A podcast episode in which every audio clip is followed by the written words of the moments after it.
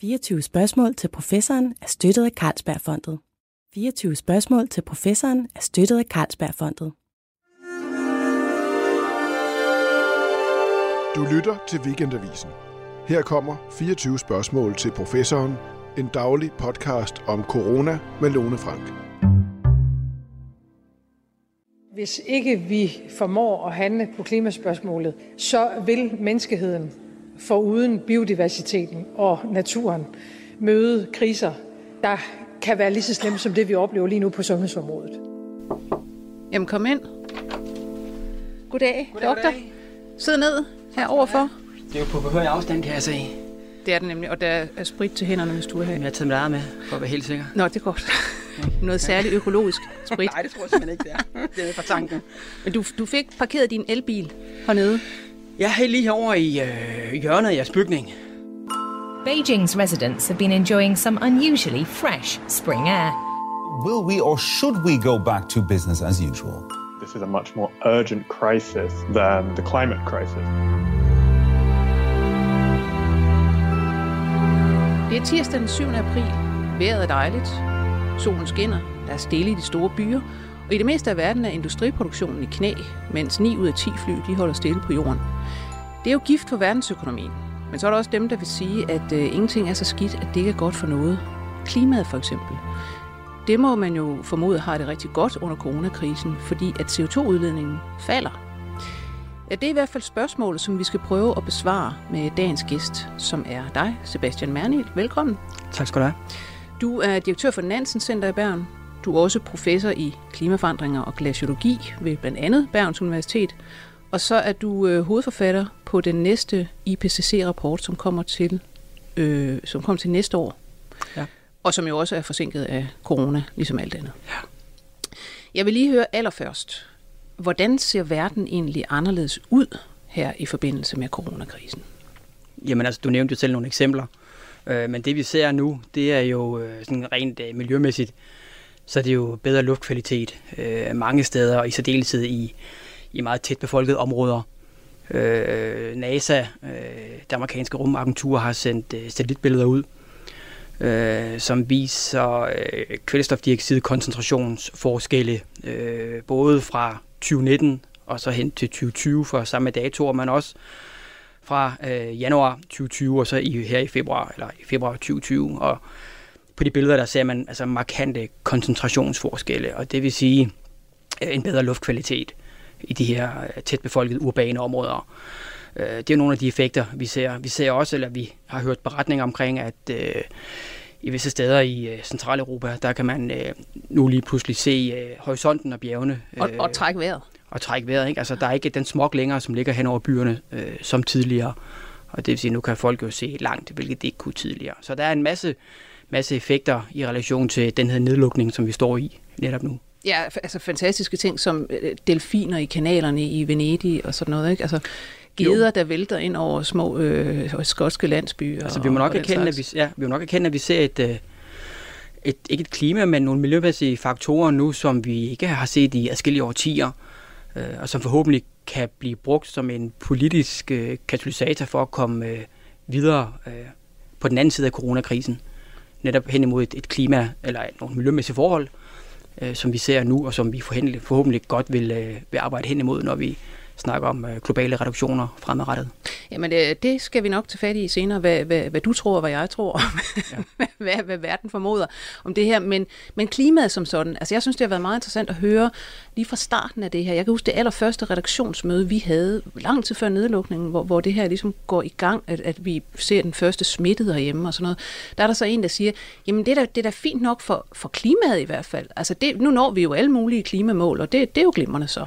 Øhm, og man kan sige, at nu har vi så haft nedlukning af rigtig meget i pænt lang tid. Altså, og man må gå ud fra, altså som man siger, i, i Kina har man set et 25% fald i CO2-udledningen over altså fire uger i, i januar. Man kan sige, at kulforbruget derude, som jo er pænt stort, det faldt med 36 procent. Øh, flytrafikken er næsten indstillet, øh, og altså industriproduktionen i det hele taget sat, sat nærmest i stå. Så vi har jo en fornemmelse af, at klimaet har fede tider, og man må, man må virkelig kunne måle den her forandring. Kan man det? Altså, altså nogle af de sektorer, hvor vi ser store eller markante udledninger af drivhusgasser til atmosfæren og CO2. Det er jo blandt andet industrien, det er transportsektoren, og det er gennem vores forbrug. Og der må vi sige, lige præcis på de tre elementer, jamen, der ser vi et, øh, altså en, en reduktion, men også et, et fald i de globale udledninger af CO2 til atmosfæren. Spørgsmålet er jo så, hvad det så har af betydning øh, for klimaet. Og der skal vi huske på, når vi snakker klimaforandringer, jamen, så skal vi se tingene i det lidt større og længere perspektiv end blot øh, en måned eller to måneder øh, i forbindelse med, eller i relation til den her nedlukning, som vi står i nu. Vi ved også, og det ved vi blandt andet fra FN's øh, seneste hovedrapport, den femte, der kom i 2013, at øh, den CO2, vi udleder til atmosfæren, den har en lang levetid op i atmosfæren, inden den bliver nedbrudt øh, på naturlig vis.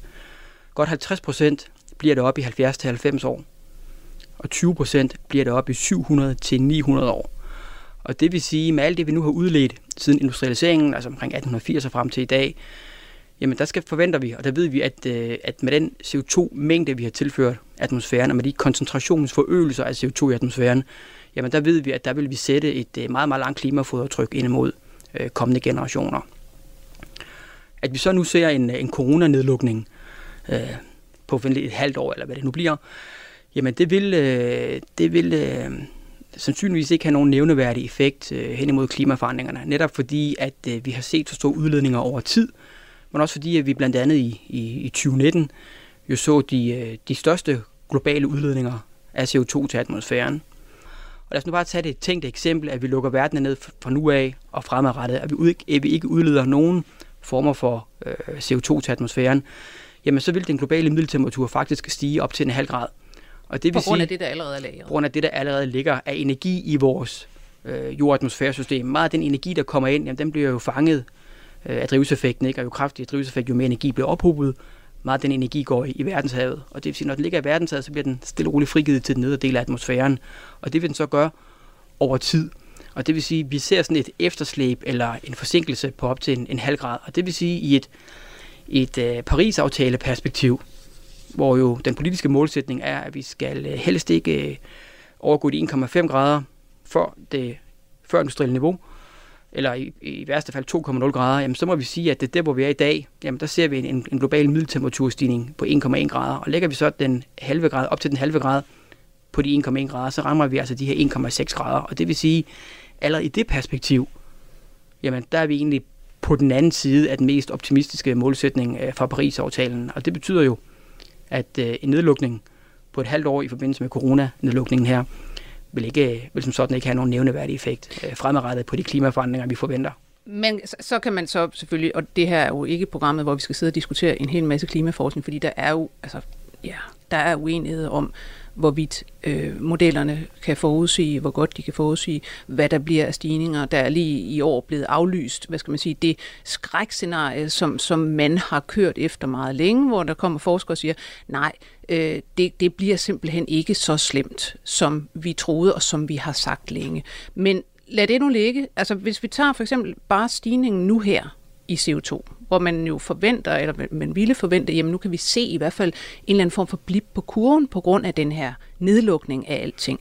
Så kan Earth Systems Research Lab, de, kan jo, de måler jo så på at registrere øh, CO2 globalt og kommer ud med nogle kurver, og de kan sige, jamen øh, der har været en generelt øh, svagt faldende tendens i stigningstakten siden 2005, men i år, altså 2020, er stigningen fra primo januar til ultimo marts faktisk større, end den var i både 2018 og 2019, trods det her. Ikke?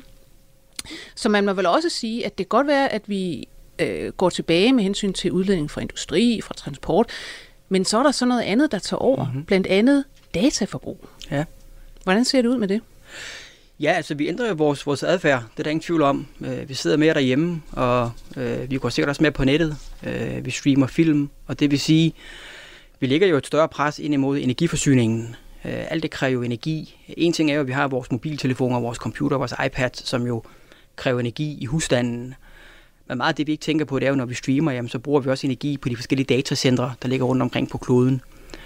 Øh, og der vil man jo forvente, der vil man jo forvente i sådan en nedlukningstid, at, øh, at det forbrug er stedet, netop fordi, at øh, jeg ved ikke, hvordan det er i andre familier, men i vores familie i hvert fald ikke, jamen der ser vi flere film og hygger med børnene om aftenen, end vi har gjort tidligere. Jamen alle vores møder foregår jo nu også på Det er jo så det andet. Det er jo så det andet, ikke? Når vi så skal arbejde i et arbejdsmæssigt perspektiv, jamen så holder vi jo flere møder nu via Skype og Teams. Øh, det gør jeg også selv med min, øh, med min ledergruppe øh, i bagen og mine forskere rundt omkring. Og det vil sige, også det sætter jo et, et stigende pres på energiforsyning og i sidste ende jo også øh, energiproduktion og dermed også udledninger øh, af for eksempel CO2. Øh, Men det her med, altså faktisk, jeg synes det er interessant, og der er jo stadigvæk mange, der bliver overrasket hver gang man siger det. Men jeg mener, det var sidste år, at man talte om, at der overgik øh, CO2-udledning fra netop dataforbrug, øh, serverfarme, streaming, alt det her, det overgik det, der bliver udledt af flytrafikken.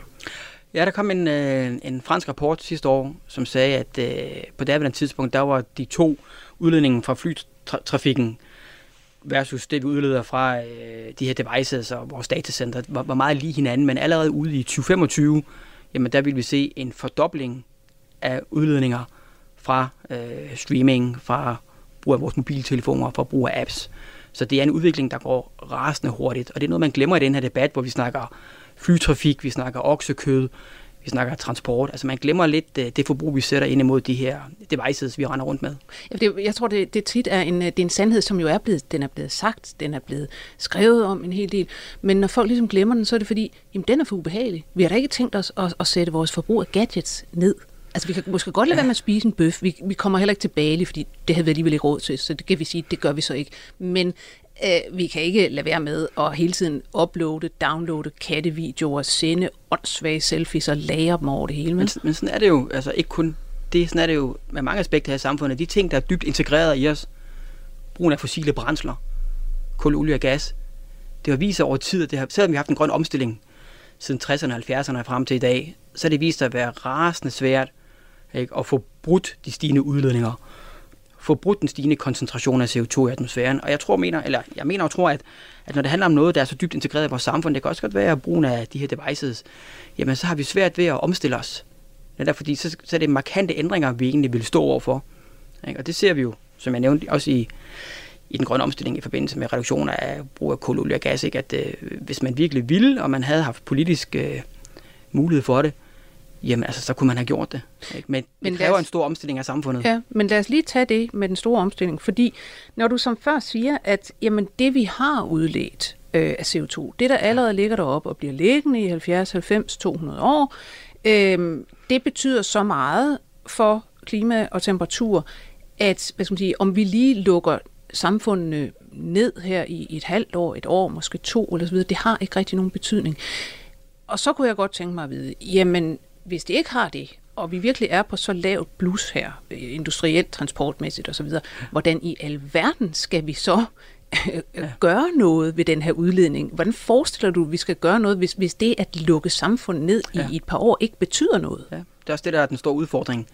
Jeg tror ikke rigtigt, at den er gået op for vores politikere endnu. Altså, hvor store ting, hvor store tiltag, der reelt skal til, for at vi kommer i mål, både med de 1,5 grader, men også med de 2,0 grader fra Paris-aftalen. Fordi det handler om, at vi virkelig skal reducere de globale udledninger markant. Et eksempel er, at øh, der kom en rapport øh, i øh, november-december sidste år fra FN's Miljøagentur, som jo fint forklarede, at øh, over tid hvert år, over de seneste mange årtier, jamen der har vi hvert år forøget udledningen med godt halvanden procent i gennemsnit per år.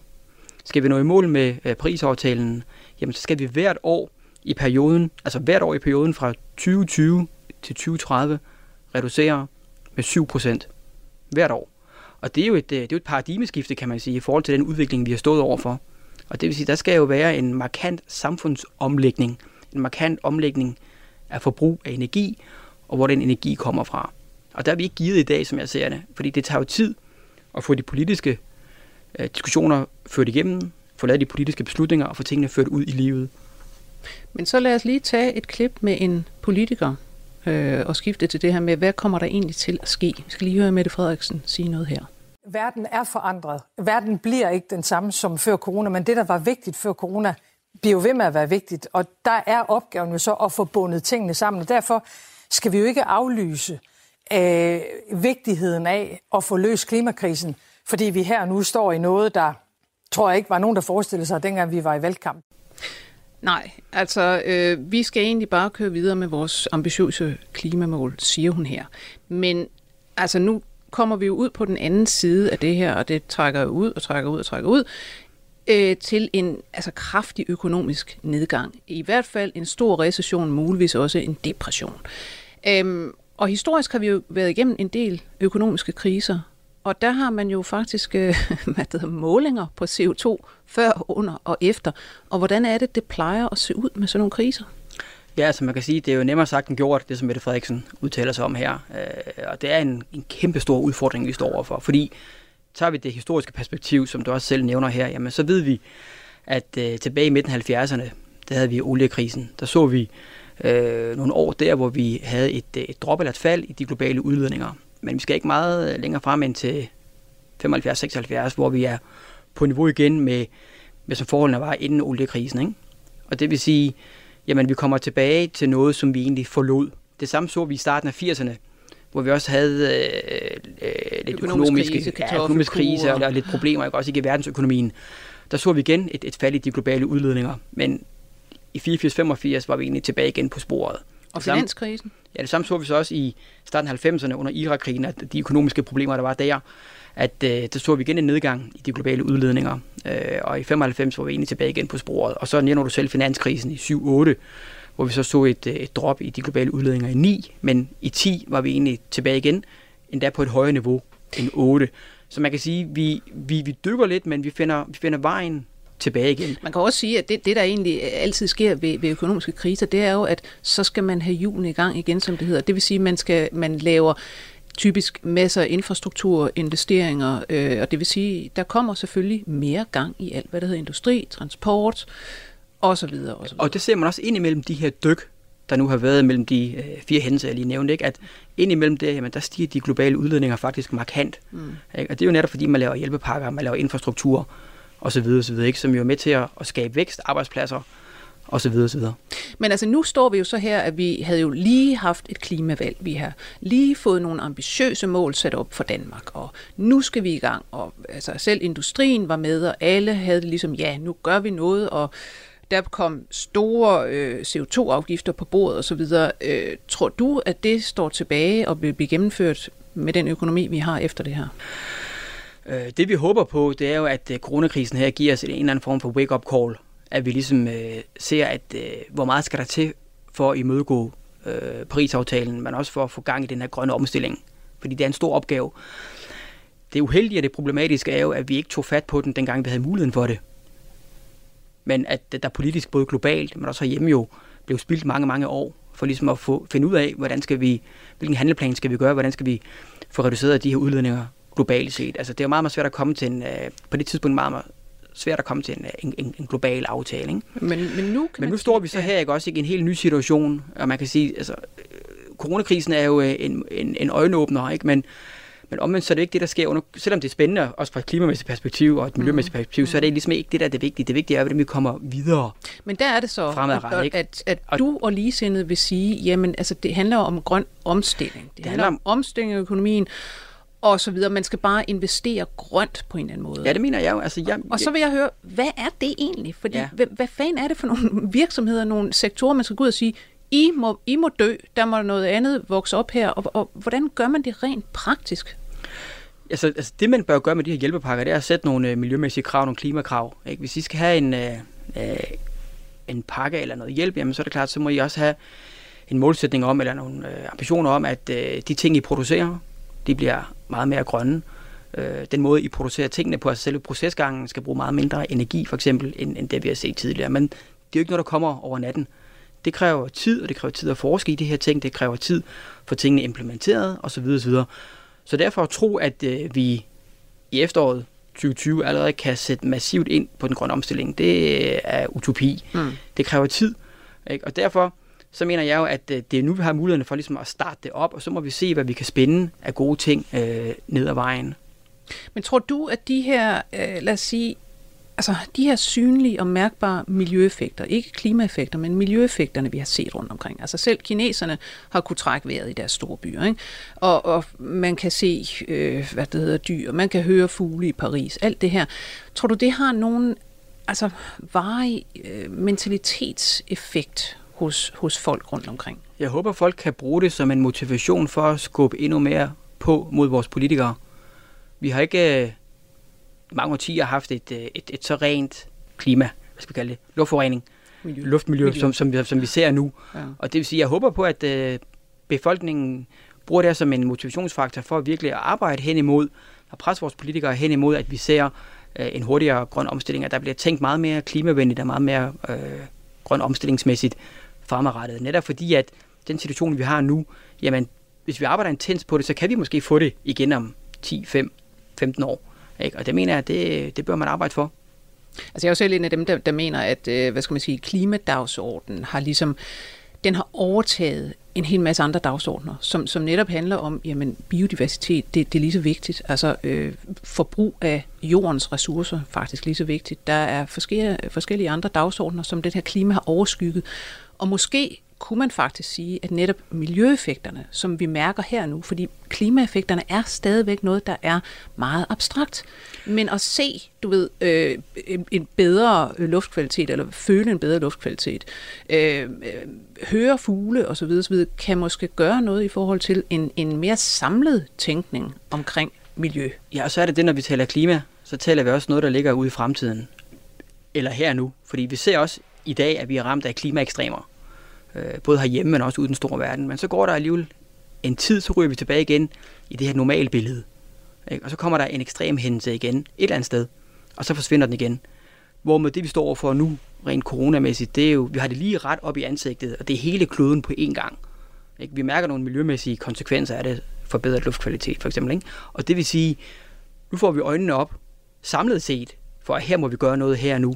Hvorimod når vi snakker klima, så er der delt det tidsmæssige perspektiv, Plus også, at det er noget, der kommer og går de regionale ting, vi ser hister her. Og det vil sige, der glemmer vi det lidt, men vi ved godt, at det ligger og lurer lidt i baggrunden. Og derfor mener jeg jo, at, at øh, det er lige så vigtigt at satse nu på klimaet, som det er at satse på corona. Netop også fordi, at over klimaet skal vi tage det lange seje træk. Vi skal handle nu for at gøre tingene bedre om 10, 15, 20, 50, 100 år. Men her til sidst, øh, tror du på, at politikere efter det her, og befolkningen også vil se stort på den umiddelbare, øh, det umiddelbare behov for økonomisk genopretning og sige, nej, nu tager vi fat og gør virkelig noget ved klimaet? Det håber jeg. Jeg håber, at vi, øh, at vi stadigvæk lægger pres mod vores beslutningstager, som vi har gjort det over de seneste par år, og endda i højere grad, netop fordi, at vi nu kan se, at øh, luften er renere. Vi kan se, at miljøet er under forbedring i en periode, hvor vi ikke udleder så meget, som vi har gjort tidligere. Så jeg håber, man kan bruge det som en, en katalysator ind imod de politiske debatter og den politiske beslutningsproces, og sige, jamen, velvidende vi ikke ser effekten her nu, men vi ser den om 10, 20, 15, 30 år, jamen så bliver vi nødt til at gøre noget nu, fordi det, der står og venter derude, det bliver meget mere ekstremt, end det vi har set til dato. Altså det bliver varmere og vådere, og vi ser mange flere ekstreme hændelser, end det vi har set. Vi, øh, ja, hvis vi er her om 30 år, og coronaen ikke har fået os, så, så ses vi. Øhm, jeg skal sige tak til dig, Sebastian Merlin, fordi du kom. Selv tak. Direktør for Nansen Center i Bergen, professor i klimaforandringer og glaciologi ved Universitetet i Bergen, og hovedforfatter på den næste IPCC-rapport, der forsinket udkommer 2021. Og jeg skal sige, at vi var i dag produceret af Anders Stein, Amalie Skål Munk og Simon Ejby Schmidt. Jeg hedder Lone Frank. På genhør.